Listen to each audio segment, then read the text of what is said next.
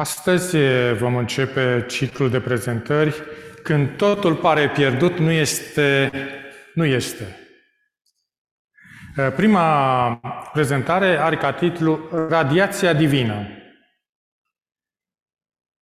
Ai simțit că vreodată că starea ta spirituală a stagnat? Sau că speranța ta pentru a crește spiritual e pe cale de dispariție? Te temi că defectele tale de personalitate și obiceiurile îți periclitează mântuirea? Atunci, acest ciclu de prezentări pe care îl încep, a, începem astăzi este pentru tine și este pentru mine. Ciclul se bazează pe eliberarea unui demonizat făcută de Hristos. Și episodul este relatat în Marcul capitolul 5. Demonizatul uh, a ajuns atât de jos încât greu îți poți imagina mai jos de atât. Acest copil căzut și posedat al lui Adam trăia într-un cimitir. Casa lui era într-un mormânt. Singurul lui însoțitori erau porcii. Singurele lui eh, haine erau rămășițele lanțurilor. Demonizatul reprezintă lumea noastră căzută și necurată. Lumea aflată sub blestemul morții, înrobită de diavol și de legiunile lui de servitori. Arheologii spun că unele morminte din jurul Gadarei au fost tăiate din coasta abruptă a muntelui, că creau astfel uh, peșteri adânci și demonizatul uh, ar fi putut folosi unul dintre aceste morminte cavernoase ca adăpost. Și aceasta după ce a fost alungat din oraș din cauza minții lui tulburate. Este o imagine completă a omului fără speranță. Cu siguranță că ar fi câștigat votul de a fi cel mai puțin probabil să reușească, dar l-a întâlnit pe Mântuitorul. Sau, mai bine zis, Domnul Iisus a mers să îl întâlnească. Marcu, capitolul 4, versetul 35 spune așa. În aceea zi, seara, Iisus le-a zis, să trecem în partea cealaltă. De ce? S-au fi întrebat ucenicii. Ei nu știau de ce, dar Mântuitorul mergea să-l întâlnească pe demonizat. Marcu, capitolul 4, versetul 37 și 38. S-a stârnit o mare furtună de vânt care arunca valurile în corabie, așa că Maică se umplea corabia și el dormea la cârmă pe căpătâi. Ellen White scrie, Valurile agitate cu furie de vântul sinistru se aruncau asupra bărcii ucenicilor și amenințau să o înghită. Pescarii aceia oțeliți și-și petrecuseră viața pe lac și își conduseseră barca în siguranță prin multe furtuni. De astă dată însă, tăria și priceperea lor n-au ajutat la nimic. Erau neputincioși în ghearele furtunii și când vedeau că barca li se umplea cu apă, nădejdea îi părăsea. Iar Mântuitorul dormea profund prin furtuna care urla. Ai trecut prin uh, astfel de momente când nădejdea te-a părăsit? Când pare că Dumnezeu doarme? Dumnezeu nu doarme. Pentru că nu are nevoie să doarmă. Mântuitorul dormea pentru că era în trup omenesc și era epuizat de slujirea din acea zi. Ellen White spune, toată ziua învățase și vindecase, iar la venirea serii gloatele încă se îmbulzeau în jurul lui. Zi după zi lucrase pentru ei, abia luându-și timp pentru masă sau odihnă. Criticile răutăcioase cu care fariseii urmăreau făceau ca lucrarea lui să fie cu atât mai grea și obositoare. Ucenicii absorbiți de eforturile lor, de a se salva singuri, uitaseră că Isus era cu ei în barcă. Acum văzând că munca le este zadane și că îi așteaptă moartea, și-au amintit cine le poruncise să traverseze, să traverseze marea. Singura lor speranță era Isus. Ucenicii l-au scuturat pe Mântuitorul, strigând cu disperare în Marcu 4 cu 38. Învățătorule, nu-ți pasă că pierim? Acesta este un reproș adresat Domnului Isus. Te-ai găsit vreodată în situația aceasta? Să-i reproșezi Domnului că nu-i pasă de tine? Îi pasă lui Dumnezeu de noi? Cât de mult? Spurgeon relatează o experiență mișcătoare despre dragostea părintească. În uh, timpul Revoluției franceze, un tânăr a fost condamnat la moarte prin ghilotina, ghilotinare. Odată, pedepsa stabilită, a fost închis în turnul Bastiliei. Își aștepta execuția. Tânărul avea mai mulți prieteni. Aceștia au intervenit la judecători ca să fie eliberat. Toate intervențiile au fost sortite eșecului. Ziua execuției se apropia. Tatăl său, care purta același nume, s-a apropiat în fața judecătorilor. A mărturisit că el este adevăratul vinovat. Cum judecătorii cercetează superficial cauza, cazul, au acceptat dovada bătrânului. L-au condamnat la moarte în locul tânărului. Mai târziu aflat în libertate, tânărul a înțeles care a fost prețul eliberării lui. Roman, capitolul 8, versetul 2, 32 ne spune Prețul eliberării noastre din păcat. El care n-a cruțat nici chiar pe Fiul Său ce l-a dat pentru noi toți, cum nu ne va da fără plată împreună cu El toate lucrurile? Ne mai putem îndoi că lui Dumnezeu îi pasă de noi? Ucenicii în barcă, prinsă de furtună, au strigat, Doamne, scapă-ne că pierim! Ellen White spune, niciodată n-a rostit un suflet strigătul acesta fără să fie luat în seamă. Mântuitorul s-a ridicat calm. I-a luat doar o clipă pentru a evalua uh, situația. Furtuna încă năvălea în jurul lui și valurile se izbeau de barcă. Și Mântuitorul stă în picioare pentru a înfrunta furtuna. Își ridică mâna atât de des folosită în fapte de milă. Fulgerile luminau cerul, dar și chipul lui pașnic. El a vorbit cu autoritate mării înfuriate, strigând, spunând în Marcu, capitolul 4, versetul 39, Taci, fără gură. Când a spus ultima silabă, furtuna a încetat. Valurile furioase s-au liniștit, iar barca se odihnea pe o mare sticloasă senină. Dacă este cineva îndreptățit să adreseze un, reproș, un reproș, atunci acesta este Dumnezeu. Mântuitorul le spune ucenicilor în Marcu capitolul 4, versetul 40. Pentru ce sunteți așa fricoși? Tot nu aveți credință?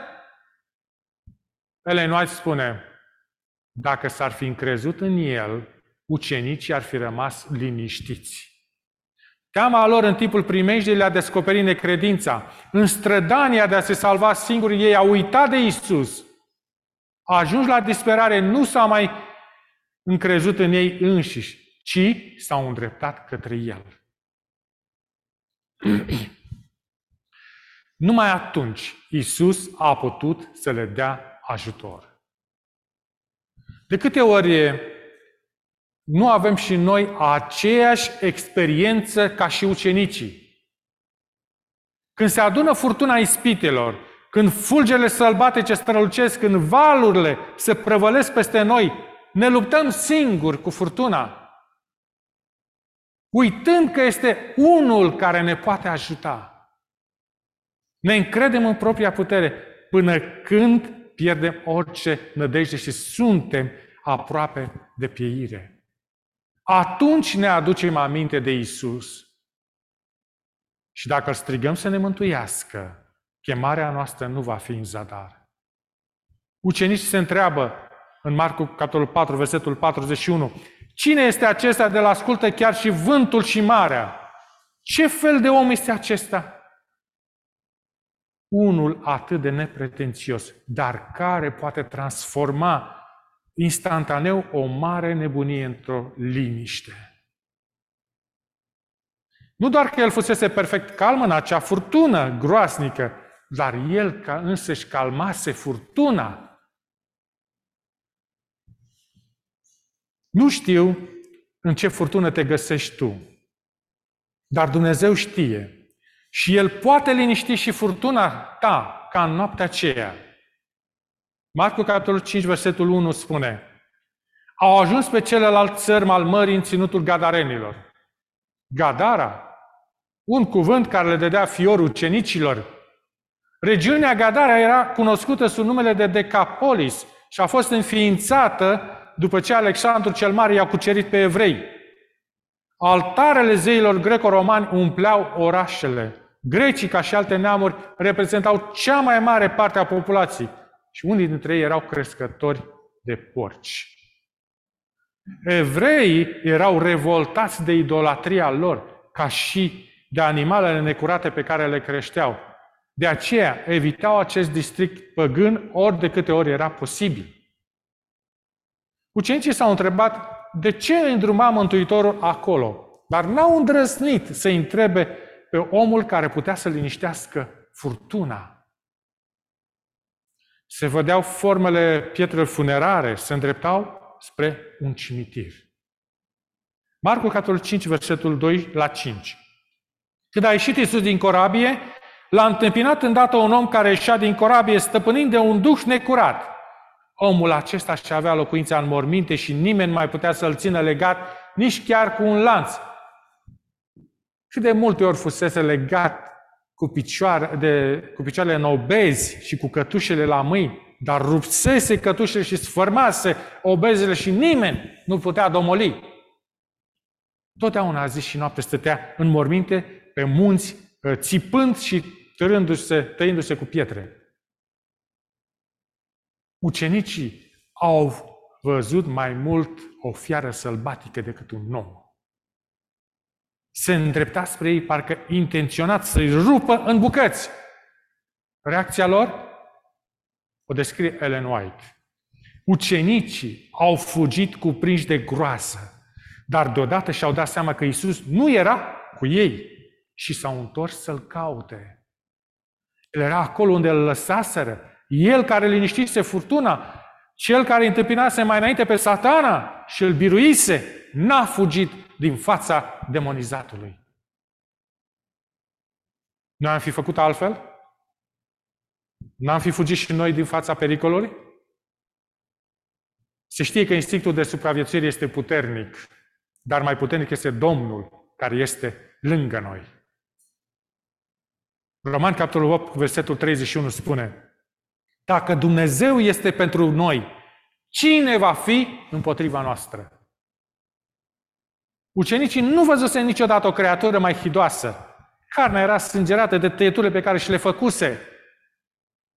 Ochii lui priveau rătăciți prin părul lung și murdar. Mântuitorul și-a ridicat mâna spre omul sălbatic în același mod în care și-a ridicat-o către mare. Parcă un zid invizibil se ridica între ei. Demonizatul nu se putea apropia. Chipul acelui, acestui nebun, aparent fără speranță, era contorsionat, dar Mântuitorul a putut vedea o licărire de implorare în ochii lui. Versetul 6 ne spune, când a văzut pe Iisus de departe, a alergat și i s-a închinat. Poziția lui de închinare care a vrut să strige pentru eliberare a umilit demonii din el. Chiar și așa l-a întrerupt cu un țipăt puternic, spunând, ce am face cu tine, Iisus, Fiul Dumnezeului Celui Prea Înalt? Te jur în numele Lui Dumnezeu să mă, nu mă chinuiești. Marcu 5 cu 7. Demonul știa cine este Iisus, Fiul Dumnezeului Cel Prea Înalt. Din cer El a coborât la noi pentru a ne salva. Nu este aceasta Evanghelia? Este vestea cea mai bună pentru omenire. Mântuitorul este mereu dornic să-i salveze pe nenorociți. El a văzut dincolo de încercarea demonilor de a-și înnăbuși gasta. A întrezărit sufletul dornic care cerșea eliberare. O autoritate divină a poruncit Marcu 5 cu 8. Duh necurat, ieși afară din omul acesta. Așa cum furtuna i-a răspuns Mântuitorul, tot așa și trupul demonizatului. Marcu 5 cu 9. Care ți este numele? L-a întrebat Isus. Versetul 9 în continuare. Numele meu este legiune, a răspuns el, pentru că suntem mulți. Probabil că acest răspuns a înghețat sângele ucenicilor. Demonii erau de acum resemnați cu soarta lor. Știau că Hristos era pe cale să-i scoată din trupul și mintea victimei lor. Știau că autoritatea Mântuitorului este supremă. Dar sperau să-L convingă pe Mântuitorul să nu-i arunce în neant. Marcu 5 cu 12. Și demonii l-au rugat și au zis, trimite-ne în porcii aceea ca să intrăm în ei. Marcu 5 cu 13 spune, Iisus le-a dat voie. Hoarda de demoni a căzut ca grindina pe turma de porci. Întreaga turmă a fost cuprinsă de panică. Păstorii îngroziți nu puteau face altceva decât să privească. Și avalanșa cigașă de porci s-a aruncat peste stânci. Versetul 13 în continuare. Turma s-a repezit de pe râpă în mare, erau aproape 2000 și s-au înnecat în mare. Îngroziți, păzitorii porci au fugit pentru a povesti ce s-a întâmplat. Localnicii s-au adunat pe plajă pentru a-l vedea pe demonizatul transformat. Conform scrie lui Ellen White, bărbatul stătea la picioarele Mântuitorului său. Avea în ochi o licărire de conștientizare și de inteligență. Lacrimi de recunoștință îi curgeau pe obraj. Dar pentru localnici, moartea a 2000 de porci era o catastrofă economică. Și aceasta depășea vindecarea omului care îngrozise mult timp. S-au apropiat de Mântuitorul cu cererea, vă rugăm să părăsiți teritoriul nostru. Incredibil, nu-i așa? Cât de indignați trebuie să fi fost ucenicii. Ce cerere ingrată! Ani de zile acest nebun bântuise regiunea, acum localnici erau în siguranță. Ar fi trebuit să-i mulțumească Mântuitorului, să-l invite la un banchet pentru a-l onora. În schimb, acești neevrei îl insultă, arătându-i ușa. Fără îndoială că Mântuitorul s-a simțit rănit, dar n-a oferit niciun argument. Nu le-a adresat nicio mustrare. Domnul Iisus, cunoscând inimile omenești, S-a ridicat pur și simplu, le-a făcut semnul cenicilor să lanseze barca. Atunci, demonizatul eliberat l-a rugat. Doamne, lasă-mă să merg cu tine. Mântuitorul i-a spus în Marcu 5 cu 19. Du-te acasă la ai tăi și povestește-le tot ce ți-a făcut Domnul și cum a avut milă de tine. Acest om al Gadarei era om liber acum. L-a privit pe răscumpărătorul său până când barca a dispărut până la orizont. Mântuitorul i-a dat o misiune. Și ele nu scria, făcând să piară porcii, satana avea ca scop să îndepărteze pe oameni de la Mântuitorul. Să împiedice predicarea Evangheliei în ținutul acela, dar tocmai întâmplarea aceasta a trezit regiunea aceea, a îndreptat atenția tuturor către Hristos. Deși Mântuitorul a plecat, demonizatul vindecat a rămas ca martor al puterii lui. Acela care fusese instrumentul Domnului Întunericului a devenit canalul de lumină, un trimis al Fiului lui Dumnezeu. În întreaga regiune s-a deschis o ușă pentru Evanghelie. Când Isus a revenit în Decapole, lumea s-a adunat în jurul lui, au ascultat solia mântuirii, Până și puterea demonului este sub stăpânirea Mântuitorului. Și lucrarea răului este întoarsă spre bine. Întâlnirea cu demonizatul cuprindea o învățătură pentru ucenici. Ea arăta adâncimea degradării în care satana, caută să târască omenirea. Acest episod arată realitatea forțelor malefice care lucrează pentru a ne distruge viața. Dar arată și misiunea lui Hristos de a elibera pe oameni de sub puterea celui rău. Indiferent de cât de lipsită de speranță ar fi situația noastră. Este o demonstrație minunată a puterii lui Dumnezeu de a curăța și a ierta omul care s-a scufundat în cele mai întunecate adâncimi ale păcatului. În prezentările următoare vom extrage și alte lecții din această poveste fantastică. Te temi ca ceva, că ceva îți periclitează mântuirea? Te-ai descurajat din cauza defectelor de caracter? Ellen White scrie, spune că cea mai periculoasă armă a vrăjmașului este descurajarea. În ciuda încercărilor, dacă păstrăm speranța, avem șansa să ieșim învingători. Evrei, capitolul 6, versetul 18 și 19 spune să apucăm nădejdea care ne era pusă înainte, pe care o avem ca o ancără a sufletului. Scopul acestor prezentări este să-ți însuflețească speranța în acela care mântuiește. Pastorul John Bradshaw spunea, citez, Uneori întreb membrii bisericii dacă cred sau nu că au fost convertiți. Răspunsul variază. O persoană spune amin. O altă persoană tușește și spune pe jumătate amin. Dar majoritatea tace.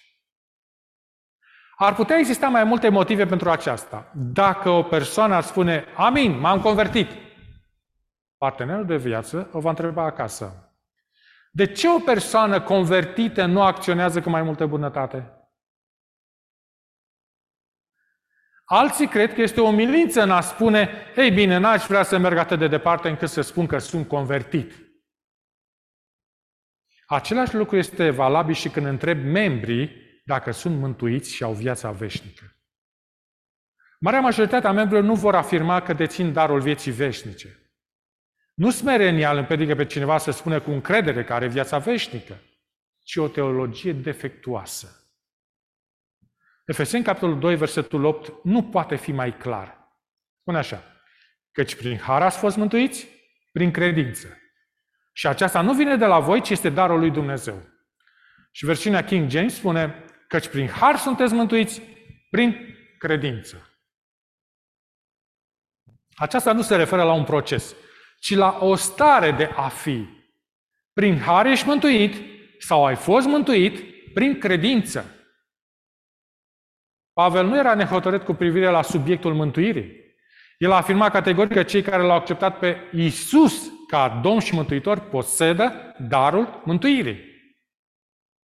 A crede că deții darul mântuirii nu conduce la neglijența în problemele spirituale. Produce în schimb, recunoștință și încredere. Nu există loc pentru incertitudine în mântuire. Dumnezeu nu vrea ca copiii săi să se întrebe dacă ar putea ajunge vreodată în rai.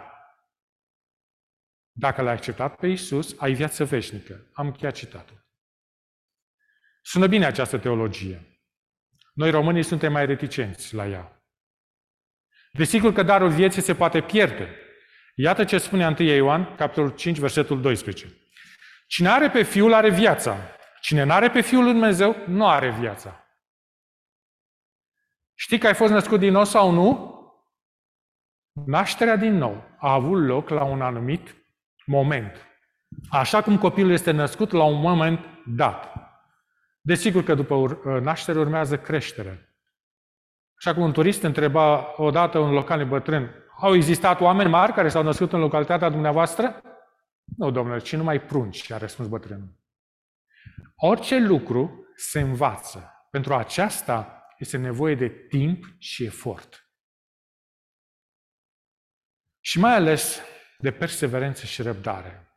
Oamenii mari ajung astfel după mulți ani de creștere. Pastorul Lucian Crestescu spunea, citez, schimbarea de mentalitate și acordarea gândirii după principiile lui Dumnezeu nu sunt lucruri pe care să le faci odată pentru totdeauna. Noi oamenii suntem păcătoși nu pentru că săvârșim păcate, ci săvârșim păcate pentru că suntem corupți în natura noastră. Fiind înclinați spre păcat, redresarea gândirii după principiile lui Dumnezeu devin un act zilnic necesar. La fel cum redresarea direcției unei mașini care circulă pe șosea e fără răgaz. Impresiile bune nu țin veșnic. Ele vin, stări o vreme, apoi se estompează. Pentru a contracara tendința de recădere în condiția de păcătoșenie, este nevoie, este o nevoie urgentă de a acorda un timp special studiului Bibliei. Un om distins al lui Dumnezeu spunea, am descoperit uh, ceva interesant. Dezvoltarea mea spirituală este direct proporțională cu cantitatea de timp și de efort pe care o aloc studiului Scripturii. Greu intră în capul nostru că suntem ființe dependente pe plan fizic de aer, apă, hrană, somn, iar pe plan spiritual de studiul cuvântului lui Dumnezeu. Wilhelm Conrad Röntgen a fost laureat al premiului Nobel în anul 1901. El a, devenit, a descoperit razele X. Cu ajutorul lor, medicii pot investiga organismul și pot pune diagnosticul. Savantul a primit o scrisoare prin care un tânăr îi solicita câteva raze X, precum și indicațiile de folosire. Am o rană în piept, scria tânărul, dar nu am timpul necesar pentru a veni la dumneavoastră. În urma acestei scrisori, savantul i-a răspuns. Din păcate, nu dispunem de nicio rază X pe care să vă trimitem. Pe lângă aceasta, trimiterea ei ar fi o treabă prea complicată. Așa că mai bine trimiteți dumneavoastră coșul pieptului. Dumnezeu îți spune ție și mie, fiule, dă inima ta. Proverbe 23 cu 26. Radiația divină pune diagnosticul. Ieremia 17 cu 9. Inima este nespus de înșelătoare și de desnăștuit de rea. Dar medicul divin poate face transplant de inimă Ezechiel 11 cu 19 spune, voi lua din trupul lor inima de piatră și le voi da o inimă de carne. Aceasta doar dacă îi permite. Mântuirea este un dar, însă nu se primește la pachet. Este rezultatul unei experiențe personale cu cel care a lucrat-o. Este nevoie să-ți iei timp pentru Dumnezeu. Mântuitul trebuie să fie iradiat de prezența lui Dumnezeu. În felul acesta devine și el instrumentul de a transmite altora vestea mântuirii. Dumnezeu să ne ajute la aceasta. Amin.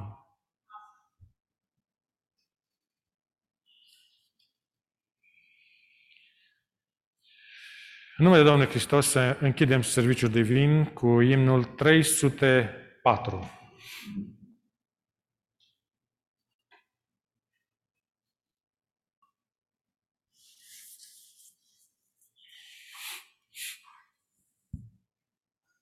Este de la fratele Toader.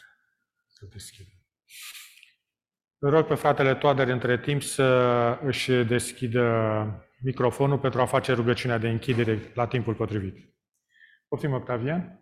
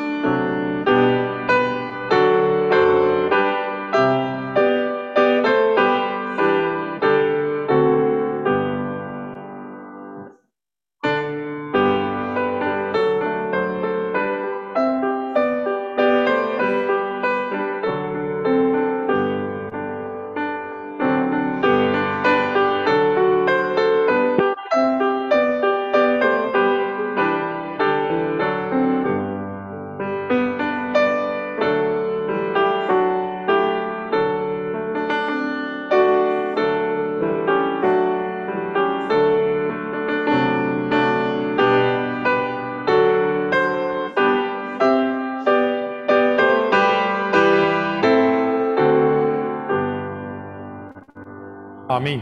Mulțumim, Octavian. Amin. Este pe fratele Vasile Toader să pună rugăciunea de închidere. Tată Ceresc, în numele Domnului nostru Iisus Hristos, în aceste momente ne prezentăm înaintea Ta. În primul rând să-ți mulțumim pentru cuvintele pe care Tu ne-ai făcut cunoscut în această dimineață. Îți mulțumim pentru că întotdeauna ne ești gata să ne luminezi inima și mintea, să ne faci până